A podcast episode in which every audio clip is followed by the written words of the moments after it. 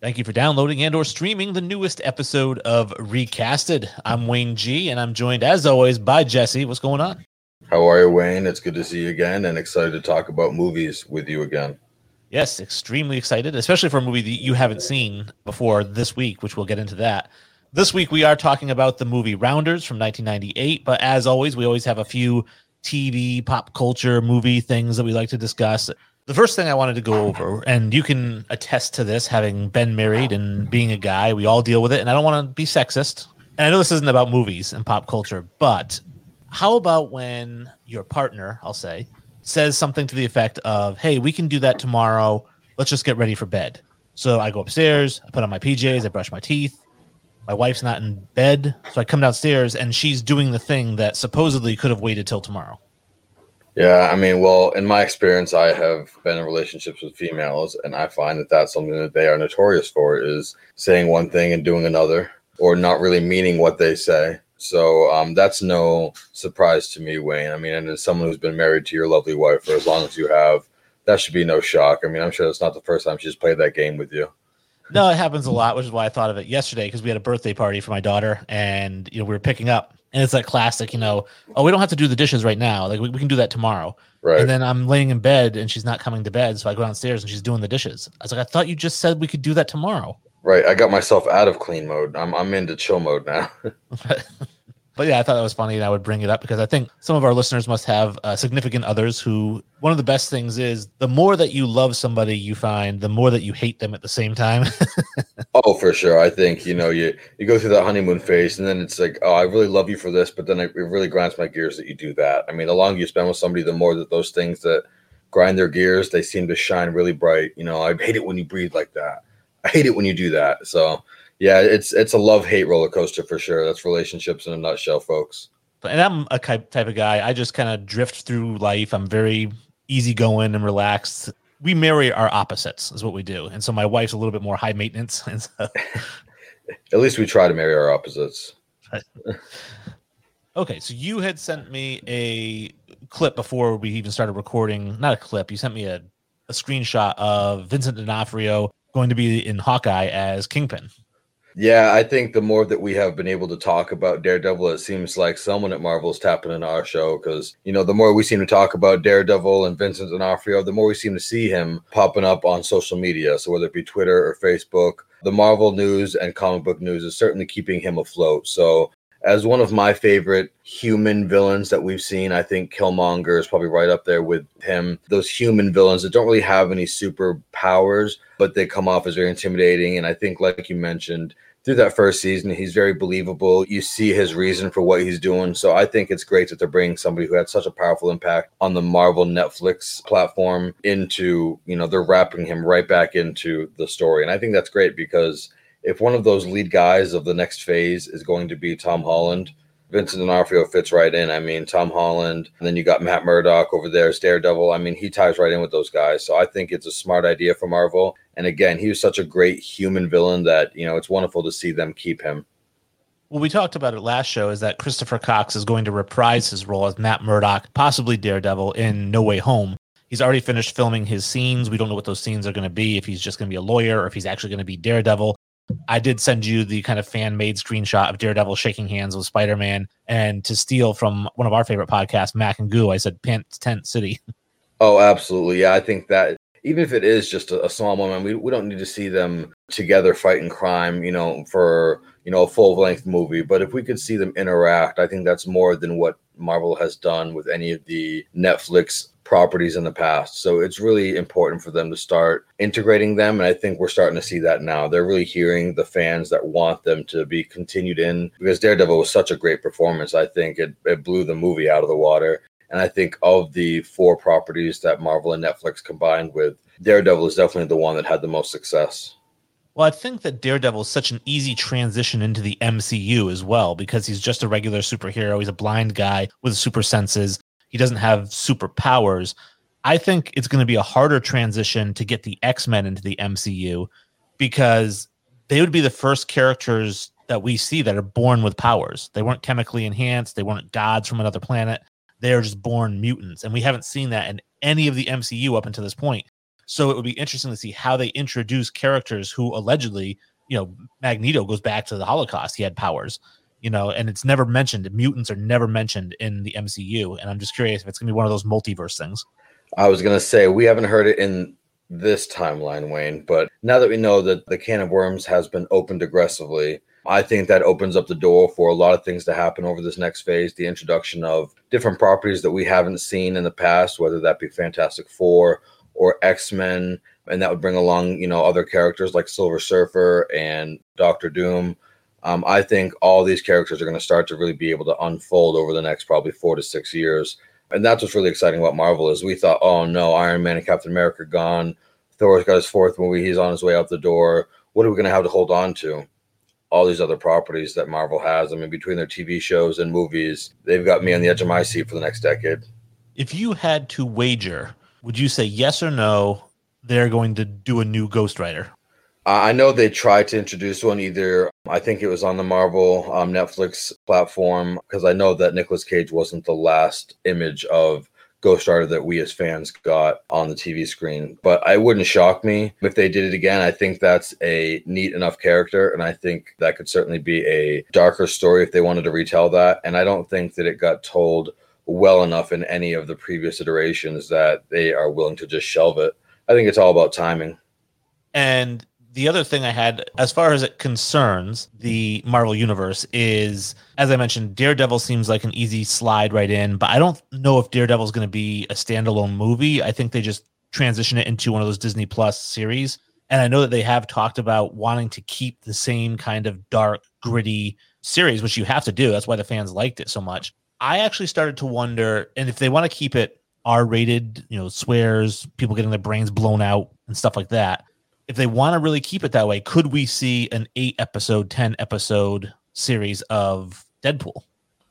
I think we certainly could, but any of those TV shows or movies that we're going to see that are going to really cross that PG-13 threshold, I think that's where we're going to see Disney use their other platform in Hulu, and that's where they can go ahead and market things like that. They're, you know, they no longer have that tight partnership with Netflix, so I think that if they want to start to reintroduce some of these characters in TV form and try and have that dark tone to it, then I think that Hulu is going to be the platform for it. That's right now, that's where Deadpool lives. And I don't think we're going to see that on Disney Plus. I mean, even though we're going to start to see him woven into the Marvel Cinematic Universe with those other characters, I don't believe that you're going to see those show up on Disney Plus. So I think that's where Disney is going to utilize Hulu and be able to maybe, you know, make it a Disney Hulu exclusive. And that's where we can see something like a Daredevil or something that's darker, maybe even a Ghost Rider. Because I don't think you can do Ghost Rider and have it be a puff piece. It's not something you can do. Same thing with Punisher. You can't continue those stories on such a nice platform as Disney. You need it to be gritty and dark, because I agree with you, that's what the appeal was to those. It was definitely different. I mean, even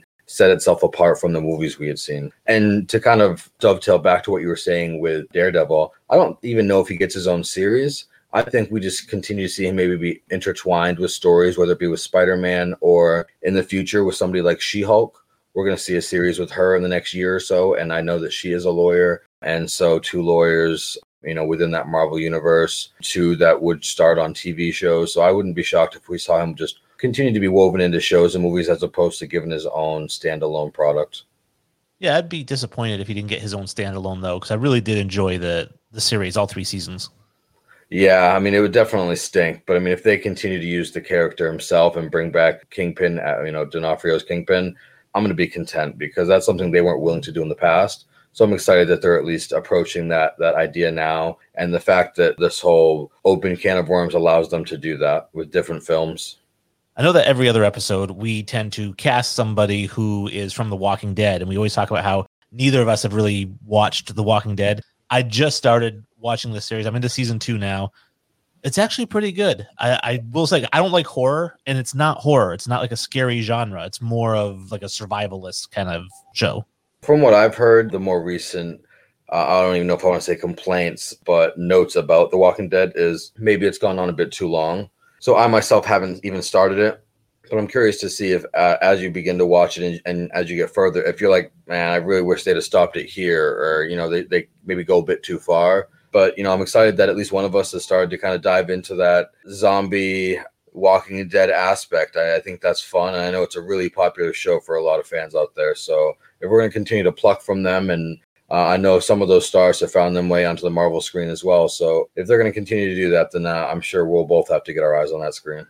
I was just going to say, the first episode I'm watching it, and right in the first 5 minutes, I'm like, oh, it's John Bernthal's in this. And I pull up IMDb, and it's like, oh, he's in 21 episodes. So he's like a main character. Yeah, him, and then the woman that played the top Dora Milaje for Black Panther, I think it was Okoye. Yeah. She's also in it as well at some point, from what I hear. So I know that John Bernthal's not alone there, but it's a good enough show, and it went long enough that I think people were really able to create some standout performances. I was able to get to see some of the new cinematic releases over the past week, and I'm going to start ones off with a movie that you said you don't want to see, which is Space Jam. It felt very much like I was watching one of those Nickelodeon made-for-TV movies like Blurt or one of those types of things. Like, the production value was very, very low, and the script was atrociously bad. But I will say this. I chuckled at maybe 2 or 3 parts, and then when I finished the movie, I said, this movie sucked, but my daughter's going to like it. Yeah, I mean, I heard that criticism from you and other folks, and I just think it's tough to kind of have it fit two things where you say, oh, well, I mean, for a kid's movie, you know, it did what it's supposed to do. You know, a kid will enjoy it. But at the same time, they put parts of Clockwork Orange in the movie. They put It in the movie. They put Rick and Morty in the movie. Does your kid know who any of those are? She knows who they are, but she hasn't seen any of the stuff that they're in. So it just seems like while it was a movie aimed for kids, it also seemed like they were aiming for adults, and the adult demographic that I have heard from, not impressed. So, I mean, you can't be a movie theater or a movie production company and try and have this movie aim at kids and adults. I really find that that's very difficult. I mean, thinking back, I don't really know many movies that are able to hit that wide of a range. I mean, Lego Batman, I guess. But it's hard for a movie to try and have such a wide scope, and I think they tried so hard. I mean, the whole Harry Potter, you know, universe in there just seems so wide-ranging. And I just remember the original Space Jam was MJ and the Looney Tunes, and it seemed like this was the Looney Tunes, and then everybody else Warner Brothers could pull in to try and get eyeballs on this movie. Yeah, well, they tap into, they call it the Warnerverse, because all the Warner Brothers different universes. I understand that to a degree.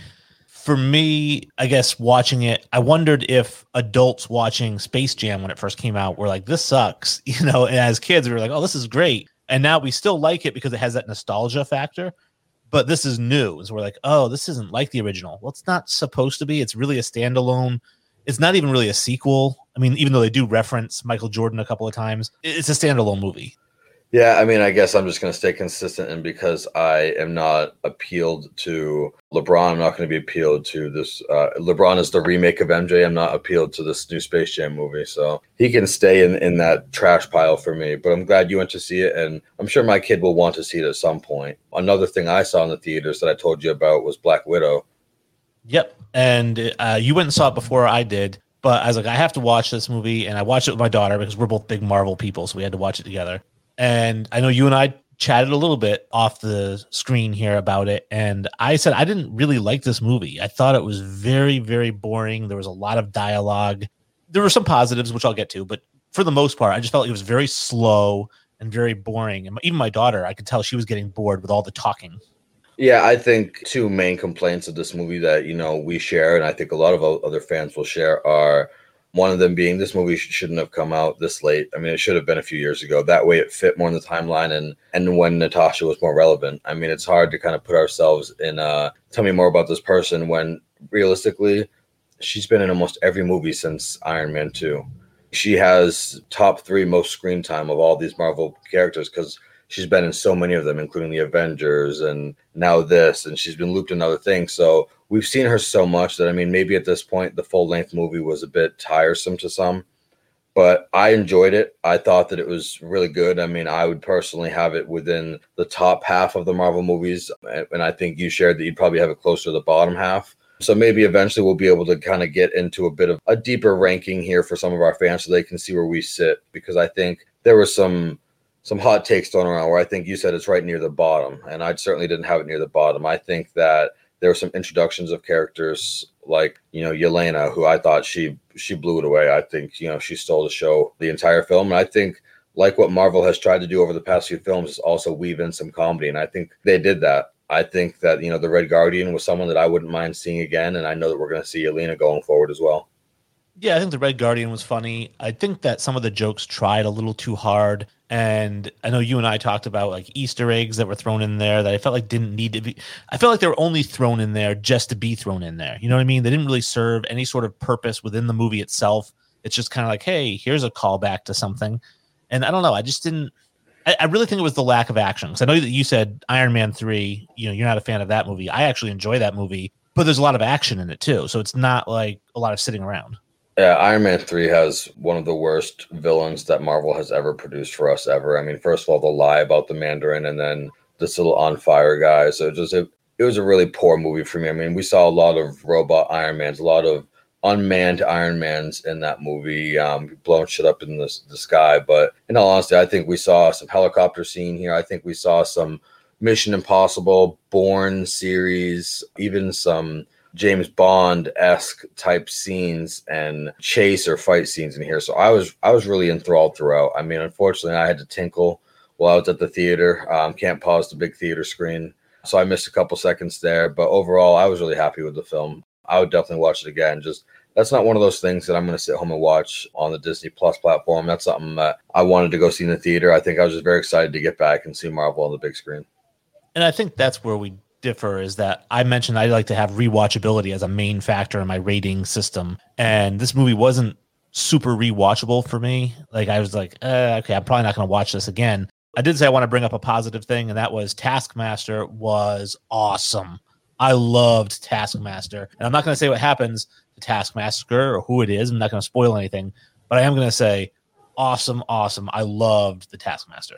Yep, the idea and the concept of that villain was very, very awesome. Maybe just some mismanagement with that character. But I think overall, very awesome concept. So my daughter remembered Taskmaster from a Spider-Man cartoon series with Deadpool. I think it was Ultimate Deadpool, where they fight Taskmaster. And she remembered him from that. And Deadpool being the only one that could fight him because Deadpool's moves are so random. You can't copy them. Right. Yeah, so it would have been something awesome to see more of. But overall, great movie, and I certainly recommend it. I think anybody that's a Marvel fan is going to like to see this bow that they tie on the Black Widow story. Well, that covers everything I had on the pop culture front. I wasn't sure if you had anything additional you wanted to throw in. Nothing new here. Nope. I'm very excited to talk about this movie. You presented it to me, and just the name alone, I don't think I had even seen the movie. And I remember a friend of ours who is into gambling, and he had mentioned, oh, I love this movie, one of my favorites, and now I can see why. All right, well, let's jump right into it. Let's do it.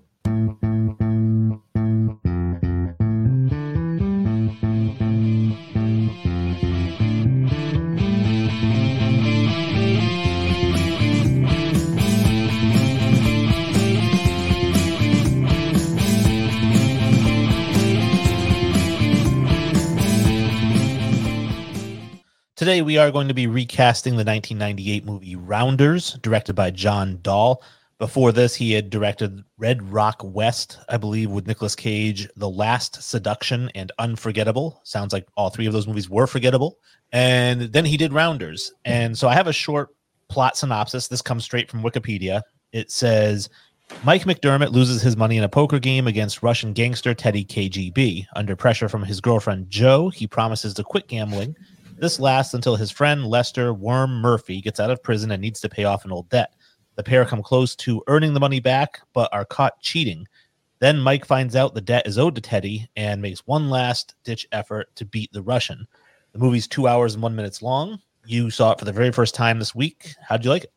It felt a little long, but I think on the whole, it was a fun movie. I think not something we see these days with like the narration style, where, you know, we have, you know, Matt Damon's character really kind of narrating a lot of the film to us in certain bits. But I think overall, I enjoyed the movie.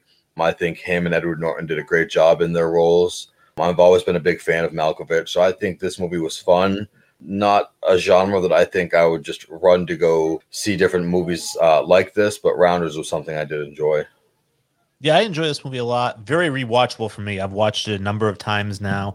I do like the chemistry between Edward Norton and Matt Damon as kind of friends who we all have that one friend that kind of drags us down, makes poor decisions. You want to get them away from you because they constantly are bringing you down, but they're also your friend. like Matt Damon mentions in this movie. He's like, I've known this guy since we were kids. Yeah, owes him a bit of debt because, you know, Worm never squealed, and it just seems like Worm is kind of holding it over his head always. And he's like, oh, come on, man. You know, that was something that I carried through the film, was just this guy just continued to be a pest and a pain in the ass. Yeah, but overall, and Edward Norton is always fantastic. Everything he's in. He crushed it, yeah. Yeah, so I think that, you know, Malkovich is fantastic as well. I'm excited for you to hear some of my choices because, like I said to you, I have a couple curveballs here for you that you're not going to see coming. But yeah, that said, I mean, I don't know if you want to go first with Mike or if you want me to take the reins. You go first, Wayne. All right. So Mike McDermott is played by Matt Damon. He's 28 years old when he takes on this role. He was previously in School Ties, Courage Under Fire, Good Will Hunting, The Rainmaker, and Saving Private Ryan. Needless to say, pretty accomplished actor at this point. Who was he in Saving Private Ryan? Yeah, Private Ryan. All right. So when I'm looking at this role, I was thinking somebody handsome, kind of a good-looking guy, 24 to 25. I said Matt Damon was 28 in this role, but remember, he's a law student. So I'm thinking he's in that 24 to 25 range, finishing up law school. And I was thinking somebody who's kind of shy but charming, has like a quiet confidence about him. You know, he walks in the room, he's very confident, but it's not overbearing. It's just, you know, he's kind of a cool guy. And I was really looking through a lot of different actors for this character and trying to find somebody with name recognition, which I'll be honest with you, I couldn't find somebody with the name recognition that Matt Damon had at the time that he did this movie. And so I ended up going with somebody who does have some name recognition, although it may not be his, and that is Patrick Schwarzenegger. I have Patrick Schwarzenegger was previously in the movie Grown Ups 2. He just plays a jock. He was in Midnight Sun. He was in Daniel Isn't Real. He's a good-looking guy. He doesn't really look like his dad a whole lot. And I think that he looks the part. And what I ended up having to do, like I do with a lot of these roles, is go through and start watching movie clips of stuff that he had been in. And I came away very confident that he could pull this off. Okay, yeah, I'm definitely not familiar with the first name, but anybody who says they're not familiar with the last name, turn off our podcast now and go ahead to YouTube and search that last name. For sure, very recognizable. Not anything I've seen. I haven't seen him in anything to date, but I mean, if he's got that last name, maybe it'll kind of help kickstart him into more roles that are recognizable in the future. I think just based on the picture you provided us here on screen, that he definitely can pull that off. I mean, he looks like somebody who is, you know, in college, you know, in law school in about 1998. So I think, you know, spot on representation of what the character should look like. You know, I'm not going to knock you too hard on name recognition because I think this is probably about our 12th or 13th movie together, Wayne. And we always seem to pick a movie that has a star or two within that 20 to 30s range. So I don't want to say the bucket's getting empty, but, you know, I think as far as like star power, we may be finding it harder to fit both the name recognition and the look. So yeah, I can't fault you there. We are going to do some almost recasted at the end of this. And there are some names that we've already recasted that I consider for this role. And I'm not against doing that. I mentioned that to you. I don't care about if we're Scorsese and we cast the same guy in every movie, that's fine. But I do try to keep it a little bit fresh. Yeah, I think, you know, you and I both have, you know, an idea of trying to keep this more creative. So as far as I've tried not to dip into that bucket again, but I like the look of your character a lot. I'd probably have to take myself to YouTube to see if I can familiarize myself with how this guy talks, because I think that Matt Damon was, even though he seemed confident at the table, he seemed more soft-spoken. So hopefully, you know, young Schwarzenegger kind of portrays that, because old Schwarzenegger, pretty loud, boisterous. My character, I went with somebody that I think checks off the box with name recognition. And I'm excited to see what you think of him, because I know that you are somebody who has really given your blessing in his next and his upcoming performance. And so I went with somebody a little bit older. I know law students can, you know, be in their young 20s, but I'd say maybe to me, he's more mid 20s. And so I went with somebody who is about 32 or 33 right now. And that's Robert Pattinson. I think he's got the look. He's got that soft spoken, even soft features look. He's a good looking guy. I think clean shaven. He can certainly fit into that mid 20s range. And I think that he has the name recognition. We know Robert Pattinson from several things. I think originally I saw him in Harry Potter as Seth Diggory. Then he was obviously Edward in the Twilight movies. But what has Wayne pretty excited is Robert Pattinson is the next Batman.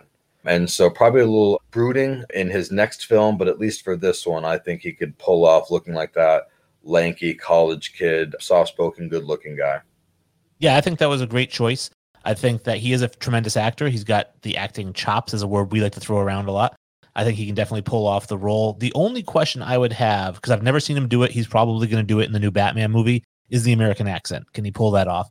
Because even in Tenet, he was still kind of like, I don't know if he's Australian or something. He still had a little bit of that British accent, I felt like. So I take it you didn't watch any of the Twilight Saga.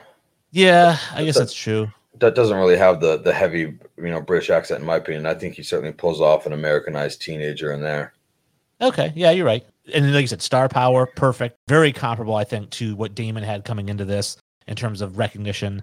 So I do like it a lot. I don't know why I didn't have him. Maybe it was the accent in my mind. I just couldn't get that out of my head. Yeah, looking at Damon's resume, I just had to think, where is this guy coming from? And I was like, it's Bing, Bing, Bang. And then he had a few bangers afterwards as well. But where he was at, I wanted to find somebody that would really catch your attention. And then I wouldn't say I've loved what Robert Pattinson has done to this point in his career, but I know that he has accomplished as far as what he's done in the indie circuit and what he's done for some of the bigger movies. I know that he continues to round himself into form for somebody who's in his 30s. So I think getting a role like Batman is huge for him. And that's where I was like, man, who's a bigger star right now than this guy for this demographic? And so I was excited with that pick.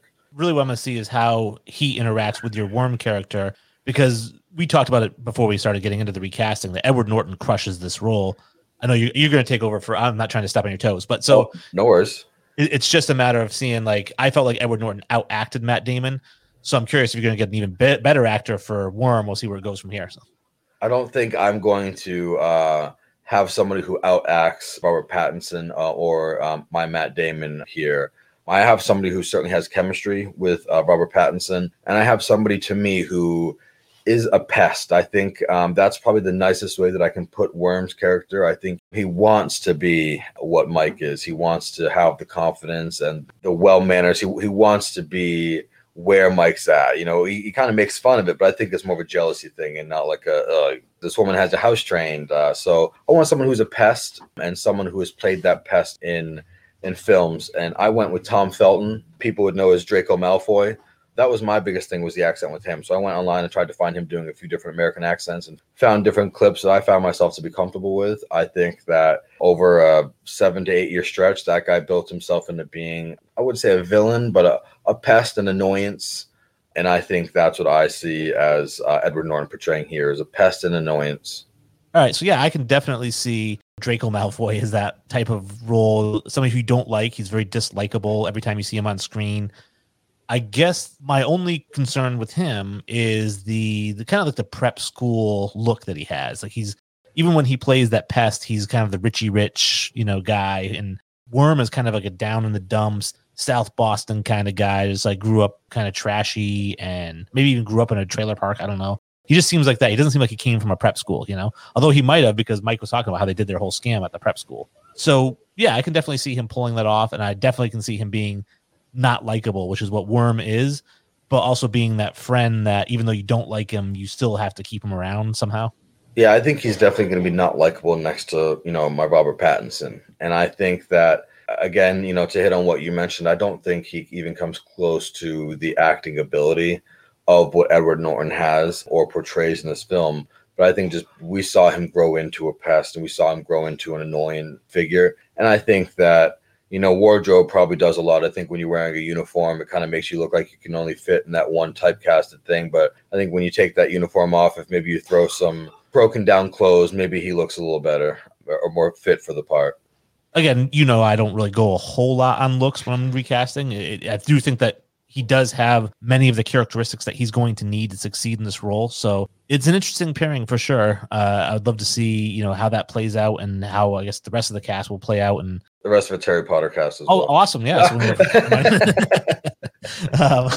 Yeah, for me, I looked at it and I saw, Edward Norton was 29 when he did the role. Prior to this, he had done Primal Fear, was his first ever movie. And he won the Golden Globe for Best Supporting Actor in the movie as his first try. And obviously we saw him in American History X, The People versus Larry Flint. He's Woody Harrelson's lawyer. So he's only done like 60 roles even to this point. And now, 2021, he's very, very picky and selective with the roles that he does. He definitely seems like that kind of, we talked about Daniel Day-Lewis being kind of like a theater nerd. Like, I'm only going to take certain roles. And he crushes every single one of them.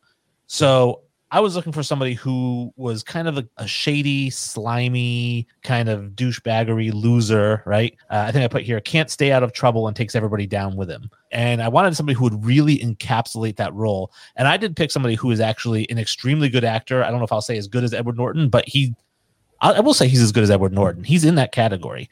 And this is a tremendous actor. I think he's the right age. He would be my Mike's best friend, who's also kind of a sleaze bag. And when you see him, you're going to know it for sure. And that is Shia LaBeouf, who, you know, we all know from Transformers, Fury, Eagle Eye, Kingdom of the Crystal Skull. He is kind of Hollywood's douchebag, I guess to say.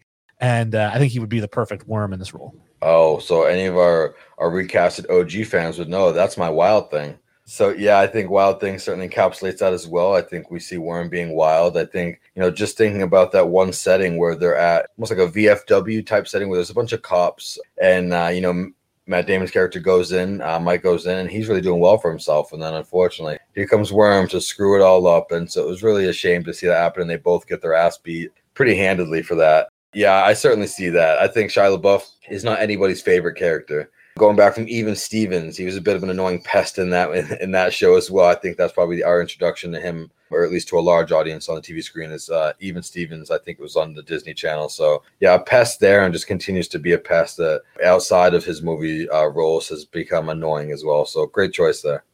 And then we go to Teddy KGB, who is the antagonist in this film.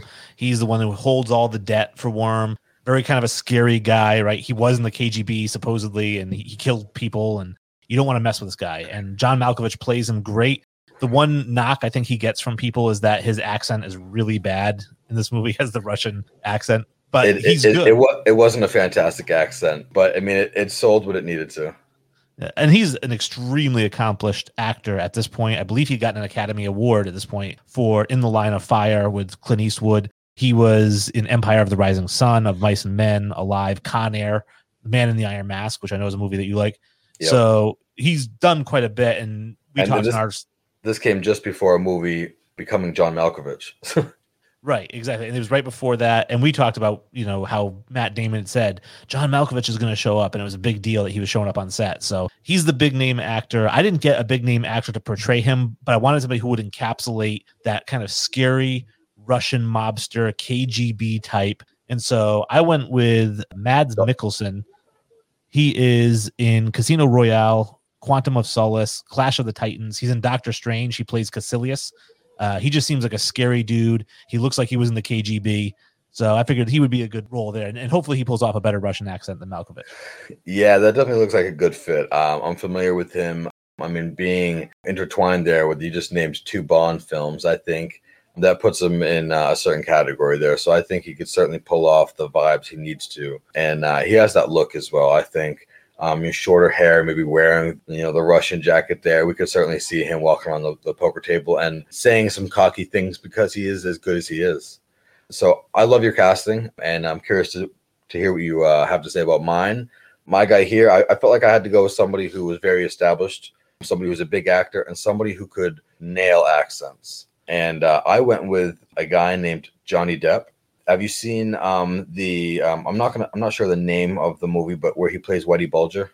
No, it was I know what you're talking about though. Yeah, I know what you're talking about. So if you look at him right there, I think he almost nails the look of what Teddy KGB looks like. And if I were to ask you where Johnny Depp was born, where would you say? Orange County, California. So I asked my mom the same question. She goes, probably like London, somewhere in Europe. Guy was born in Kentucky. Oh, he's been acting forever. I mean, between Willy Wonka and the Alice in Wonderland, and you know, the guy can obviously do some crazy things with his voices. And so I think he'd be able to pull off a Russian accent. I think after looking at what he looked like in the Whitey Bulger film, he could definitely pull off the look. And I think he has the name value that John Malkovich had. I think that, you know, Johnny Depp has a resume. Oh, he's a fantastic choice. And like you said, big name actor, taking kind of the third biggest role in the film, which I don't think he's opposed to if he feels like he could pull off something amazing, which I think he could. Right. It would be interesting, like you said, to hear him do the accent, because we've heard him do a lot of different types of accents. My favorite being Jack Sparrow, the drunk British guy. Yeah, and this one would have to be a little bit more aggressive than I think anything we've probably heard him do. But I think he would really take it serious, and I think that he would crush it. Yeah, and I can see him being the intimidating head of this cartel or whatever he is in New York, where people kind of fear him. Right. Yeah. In that circle, he is the big cheese. You know what I'd kind of like to see him play this part as? You said the Russian jacket that we see Malkovich wearing. I would almost want to see Johnny Depp be a little bit more intimidating, maybe like a wife beater with tats down both arms, kind of. Yeah, I mean, I'm sure he could portray. I just don't want him to get like too Jared Leto Joker-ish. Like, don't go too crazy, man. We don't need a grill. But no, I like that so far. I think Johnny Depp's great. I think what we have next is Kanish. Yep, Joey Kanish. And this is played by, is it John Turturro? Yep, John Turturro, 41 years old. So Turturro, a pretty popular name of the podcast over the last couple of weeks after Wayne broke the news that he has a sibling that's also been in TV that I've seen. You know, Turturro, a great actor. We've seen him in several things. I thought he was kind of strictly, comedic, but he's done all kinds of other stuff too. But I mean, I know him from Mr. Deeds. That's probably the funniest thing I've seen him in. I thought he did a good job here of being the more concerned, less sharky type of poker player, and more of a, I do this for my living. I don't do this to take people down or to owe people debts, that type of role. Just a few minutes in this movie, I was kicking myself for casting Adam Sandler in that stupid Goodfellas role, because I was like, man, this is probably where Adam Sandler would have crushed it. So it's a spoiler for my almost there. But I wanted to pick somebody that kind of gave me those same vibes as, a Sandler or a Turturro, and I went with Andy Samberg. I think he's maybe not old enough to be Robert Pattinson's senior here, but I don't really think he's like an uncle or a dad figure. He's more somebody that Mike looks up to. And so I think if Andy could pull off that look, then he'd be able to crush it. Again, mostly comedic stuff for him, but I think he could be serious enough to pull this off. Yeah, I'm not worried about his dramatic acting as much. I guess my concern with the Samberg is the age. You brought it up that he's not really a senior to Robert Pattinson. And I always felt like Kanish was kind of like, that's one of the very first thing I have here for description is Mike's senior. Literally, that's what I have written down. He's somebody who's a little bit older. He's almost like a mentor to Mike, trying to teach him how to live the life. He is a grinder. He talks about how he supports his family with this truck route that's kind of like the side business he does. Is right. Owning these truck routes. So I don't know. Seeing Andy Samberg almost seems like he would be a college buddy of Mike more than he would be like his mentor. And yeah, so, I think it's probably closer to like a 8 to 10 year age difference. But it's just I can definitely admit to not being the gap that it was in the original film. Yeah, that would be my only concern with it. Like I said, I don't really concern myself with whether or not somebody does majority drama or comedy, because they can all act. They're actors. I mean, they can do pretty much anything. And I'm not saying that I think Andy Samberg would actually be a really good worm. I actually think that would be a kind of a good role for him, like Mike's friend, who's kind of a losery. I can see that more so than this role here. So that would be my criticism, is just the age really kind of takes me out of it for him, because I can't buy into him being Mike's mentor at that age. So that's, as I mentioned, what I have is Mike Senior, mentor, experienced. He's calculating. You brought up a lot of that stuff. He doesn't take a lot of risks. They make fun of him for being a quote unquote grinder. Like, he just grinds it out for 8 hours. That's his full-time job, is playing cards. Yeah. But he says, this is how I support my family. He calls Mike a punk for challenging him on it. And actually even Mike sticks up to him with Worm. When Worm says, you don't think that's work, what he does in there? And Mike goes, that's what I used to think, but I've done real work now. Okay. I've hauled stuff on a truck. Like, him sitting there playing cards, that's not work. Right. So anyway, so I understood, like, this is his mentor, and this is the first curveball I'm going to throw you, because as I mentioned, Patrick Schwarzenegger is my Mike. I wanted his mentor to be Idris Elba, who is 49 years old. Really doesn't need an introduction. He's in the Marvel Universe as Heimdall in the Thor movies. He's in The Last Gunslinger, Hobbs and Shaw, Pacific Rim. He's in The Office as Charles. But I felt like he would be such a great mentor, and he has such a calm voice, and he's so... Like, you just listen to his voice and fall asleep. Like, he's just so calm and cool and collect. You could definitely picture him saying, hey, listen, Mike, this isn't the right play for you, man. You shouldn't be putting this in play. I can definitely picture him being Mike's mentor. Absolutely. He's definitely more calm, good guy comparison to, where we see is, Teddy and any of the other, poor influences that we see in the film. So I think that Idris is a great casting. I think that he's way more physically imposing than I think we see Turturro play, but that doesn't really matter. I think, in a coat and in, at a card table, that really won't come into play. So I think overall, great pick for this guy. Yeah, I really liked it. When I was doing the casting, I was like, oh, I love this. I'm like, he'd be perfect for my Patrick Schwarzenegger. Kind of, maybe he steals some of the scenes from him, but that's fine. Yeah, that's all right. I think Totoro was just a nice, calm, sensible voice in the movie, and it was nice to hear. The kind of thug that we're going to cast, I believe, is Grandma. I always thought they were saying grammar, but I guess it's spelled Grama, Grandma.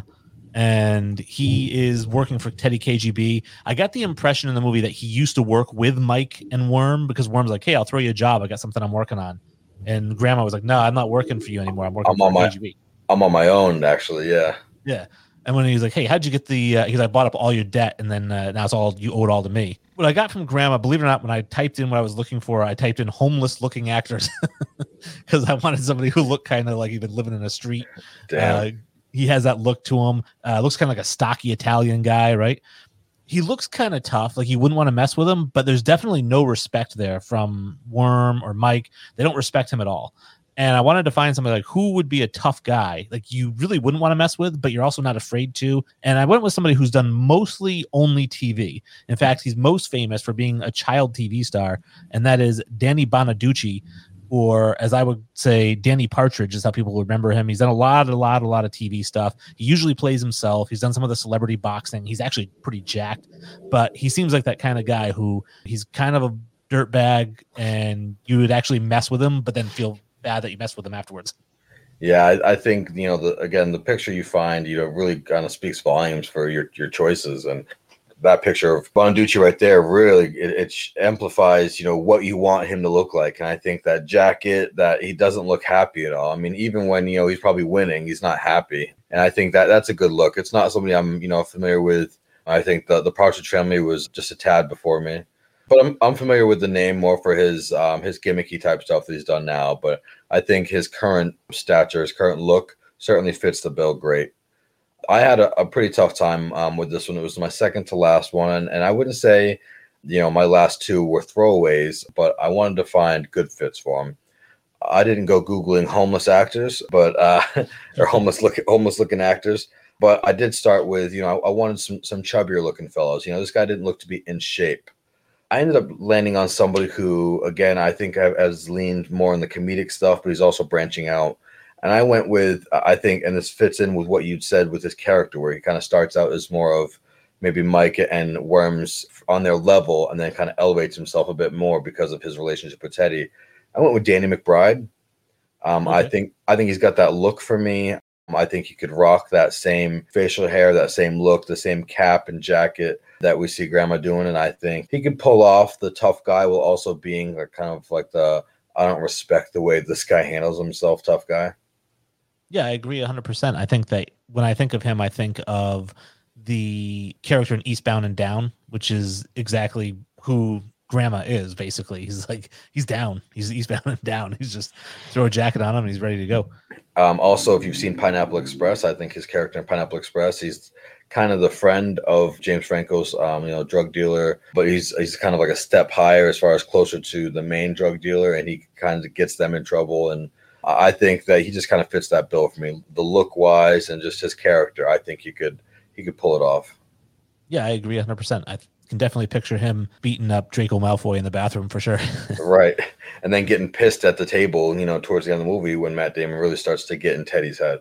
So our next one here that I'm going to be able to give up is Joe. And I'm going to use a word that I know you have used in the past with certain roles. I think she just comes off very wholesome. She comes off innocent. She gives us a very good girl vibe. Not a ton of speaking parts, but we see the relationship that she has with Mike, with Matt Damon's character. And it seems like she's very powerful, but she's quiet, she's innocent, and she's wholesome. And so I went with someone that you're going to be familiar with just based on you being a dad of a girl, and that's Dove Cameron. She is in the Descendant movies.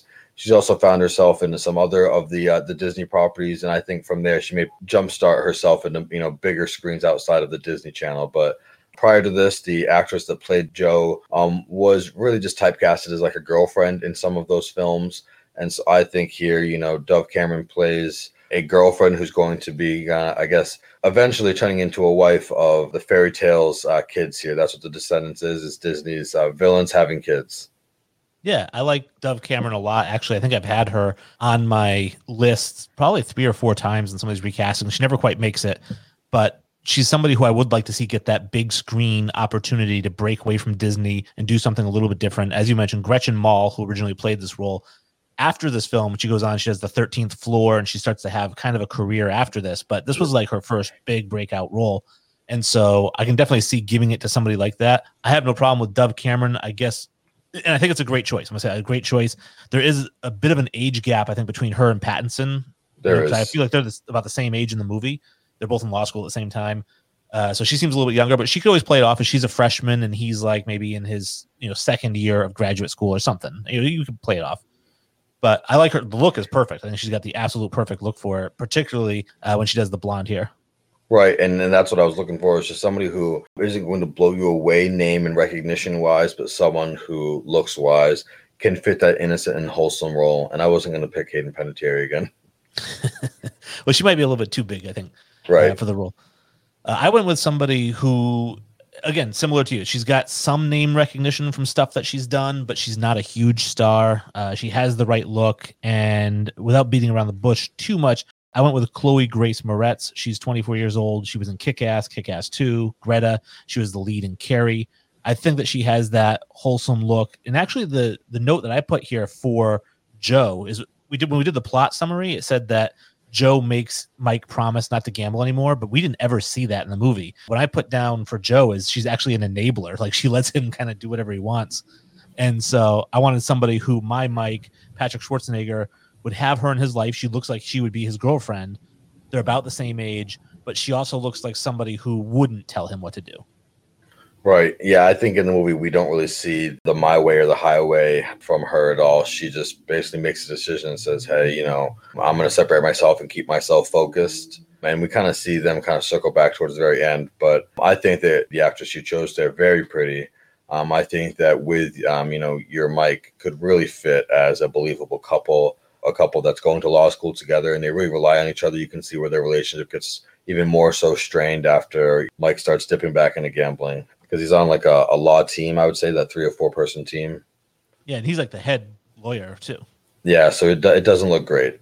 But yeah, I think Chloe is a great actress. I've seen her in several things so far, and I think this is probably one of the bigger things that she could do, is do a remake with this. Yeah, I agree too. I think it'll be a good role.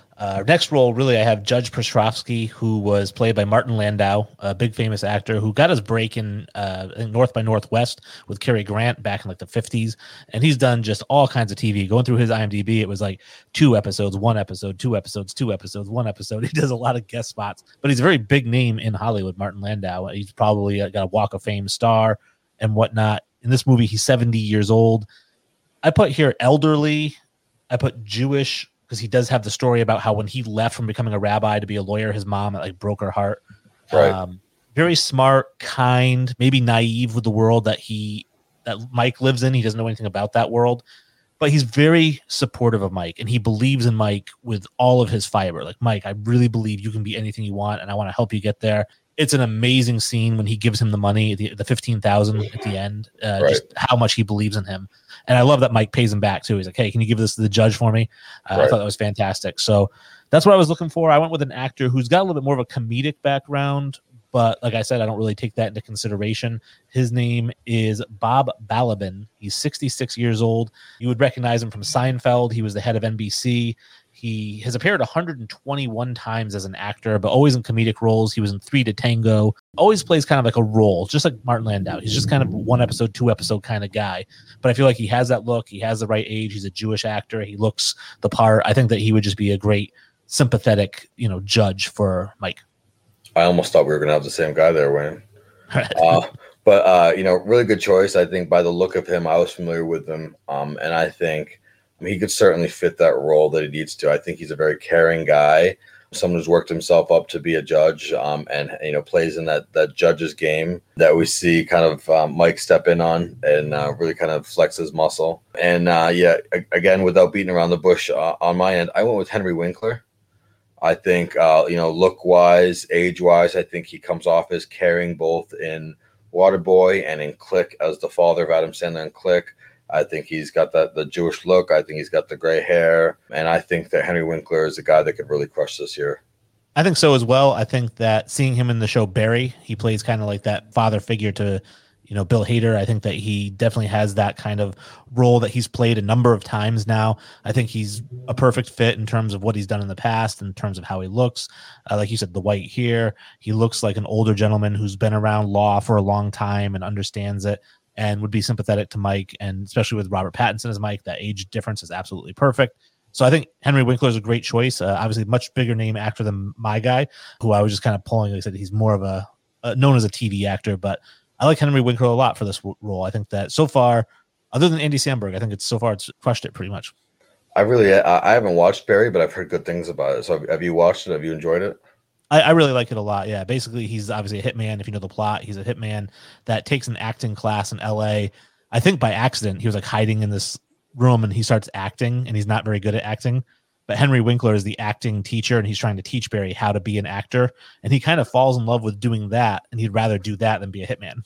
Okay, I'll have to watch it because that sounds very interesting. And I didn't even know that, you know, Winkler was part of that role as well. You know, I think both guys could certainly pull off what they need to in that older, wiser role. And I've got the last one here with is it Petra? Petra, yeah, played by Famke Janssen. Yeah. I don't know where I recognize her from, but as I'm watching it with my mom, I go, where have I seen her before? And I'm trying to think of, okay, was she Jean Grey? Yep. There we go. Okay. I probably would have to look at her IMDb. That's the last one I picked. That was an in the shower pick, Wayne. And for this one, I reached back into one of my buckets. You know, I have either a Marvel bucket or a Friday Night Lights bucket. So I reached into my Friday Night Lights bucket and I picked out Tyra. It's Adrienne Palicki. I think she, look-wise, could certainly be someone who is going to – looks like she could fit in that game, that world of, you know, poker and really the slums, I guess. And she, in one small moment, seems to – I don't really know if they're recalling any love or she lusts after Mike, but I think that she is someone that, you know, I've lusted over. No, I agree. And I think that I've looked at her for a bunch of different roles in some of the recastings that we've done. I don't feel like she looks the same as she did when she did Friday Night Lights. I always thought she was very attractive in Friday Night Lights, but as she's gotten a little bit older, I feel like she's lost a little bit of that. She was in G.I. Joe, Rise of Cobra, I think. She just hasn't aged well to me. But to point out, you know, Jesse and I always have 1 to 2 what we call throwaway roles because we're trying to get to 8 roles that we're recasting. This was a throwaway role. I think she only has like maybe 6 lines in the movie. The role that she plays, like you said, she's like a bartender / you know, dealer. I mean, she seems to be like that, like in charge of the chips when you walk in. And she even told Worm, like, well, usually if you're playing on credit, you don't get to keep all of it. And that's when Worm really starts to show his scummy lights because he goes in there and puts it on, you know, Mike's tab and then wants to take it all. So just that's your first instance of disliking Worm. Yeah, exactly. Him taking advantage of Mike there. Famke Janssen, as I mentioned, she's famous from the X-Men movies, but prior to this movie, she was in Lord of Illusions, The Gingerbread Man, Model by Day. She always kind of plays like a model because I think she might have been a model before she was an actress. She was, yeah. She's like Danish or Swedish. Okay, yeah, and I put here kind of a sultry, sexy, but she's kind of a dark, in the shadows kind of sexy. She's not like a stripper. She's almost like a call girl, right, where you're kind of like, she's very attractive, sexy, but she's not out there. And it's funny, like I said, it's a throwaway role, and it's funny that you were in the shower when you came up with yours because my character I went with is Abella Danger, who anyone who knows pornography would know who Abella Danger is. She's an extremely attractive adult film star, very pretty. I think she looks very similar to Famke Janssen, maybe a younger version though. And again, she's only got 6 lines, so I don't care if she's got a porn background; she can pull it off. Hey, I spent most of my time while I was in the shower looking for models, and then finally I was just like, I remember this gal from Friday Night Lights just being, you know, sultry, sexy, and someone who was a distraction for some. So I filled mine pretty quickly in the end there, but I think yours. Someone I'm familiar with. I don't want a lot of people to get a bad light here, but I'm familiar with her. We're adults. Come on. And familiar with her work. And her and I have great chemistry together. Let me just say that. But great pick. Like you said, you know, I don't want throwaway to come off as like a disrespectful term, but I mean, she didn't have a huge role, so it wasn't anything we needed to spend a ton of time on. I don't think either one of them needed to come in with great filmography, and I think neither one of ours did. It's just they needed to play a role, and I think both of these do.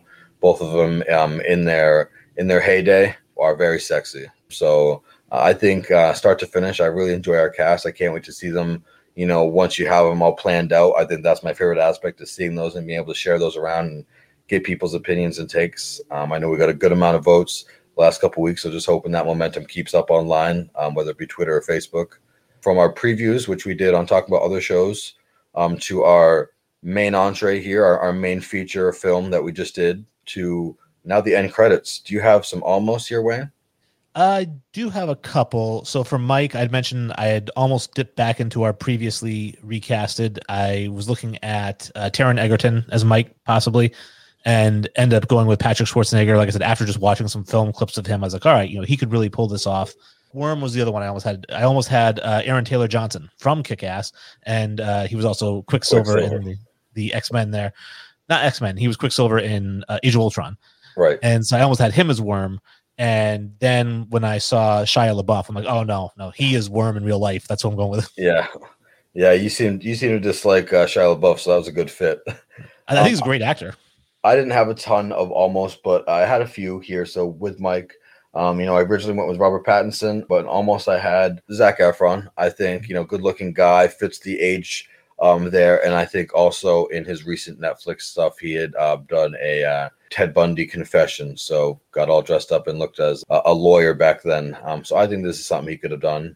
But I just think Robert Pattinson really has the bigger name right now. A different, an almost for Teddy. Again, I went with Johnny Depp, but my almost was Woody Harrelson. I think looking at the look, I felt like he could have done that. And I think, I feel like maybe he could do a believable Russian accent. Not something I've heard before, but I think Woody could probably pull it off.